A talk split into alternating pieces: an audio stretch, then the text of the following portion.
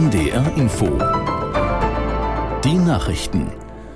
Um 19.29 Uhr mit Klaas Christoffersen. In Dresden wird heute mit mehreren Aktionen an die Zerstörung der Stadt im Zweiten Weltkrieg vor 79 Jahren erinnert. Am Abend reihten sich wieder Tausende in die traditionelle Menschenkette ein. Aus Dresden Beate Dietze. Unter dem Motto Gemeinsam wachsam reichen sich die Menschen die Hände und bildeten damit einen symbolischen Schutzwall um die Altstadt, um an die Opfer zu erinnern, aber auch um für Miteinander und Toleranz einzutreten. Viele Teilnehmer brachten ihre Sorge angesichts des Rechtsrucks in der Gesellschaft und wachsender Demokratiefeindlichkeit zum Ausdruck.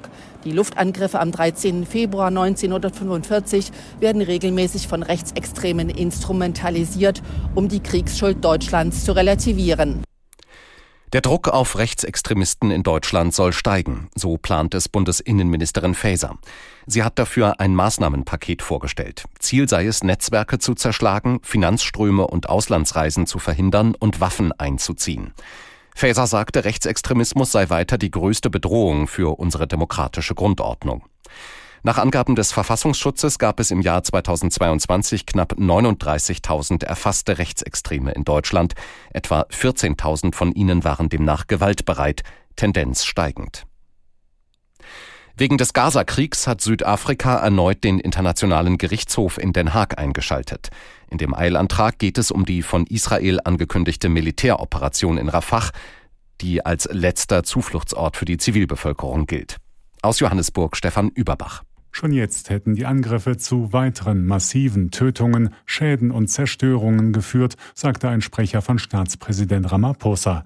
Sollte die Offensive fortgesetzt werden, wäre das ein schwerwiegender und nicht wieder gutzumachender Bruch der Völkermordkonvention und ein Verstoß gegen den Beschluss der Richter in Den Haag vom 24. Januar, in dem Israel aufgefordert wurde, alles zum Schutz unbeteiligter Menschen im Gazastreifen zu tun. Die estnische Regierungschefin Kallas hat gelassen darauf reagiert, dass die russischen Behörden sie zur Fahndung ausgeschrieben haben. Sie bezeichnete das Vorgehen als übliche Einschüchterungstaktik der Russen und als Versuch, Estland zum Schweigen zu bringen. Kallas kündigte an, die Ukraine weiter zu unterstützen und für eine Stärkung der europäischen Verteidigung einzutreten. Das russische Innenministerium hatte eine Fahndungsliste veröffentlicht, auf der unter anderem Kallas Name steht. Das Wetter in Norddeutschland heute Abend meist trocken, zeitweise Regen, 4 bis 7 Grad. In der Nacht fast überall trocken, zum Teil etwas Regen, Tiefstwerte 5 bis 2 Grad. Morgen dichte Wolken und Regen bei 6 bis 12 Grad. Die weiteren Aussichten. Am Donnerstag stark bewölkt mit Regen, auch länger trocken, 7 bis 14 Grad. Und am Freitag regnerisch, ein paar Auflockerungen, ebenfalls 7 bis 14 Grad. Das waren die Nachrichten.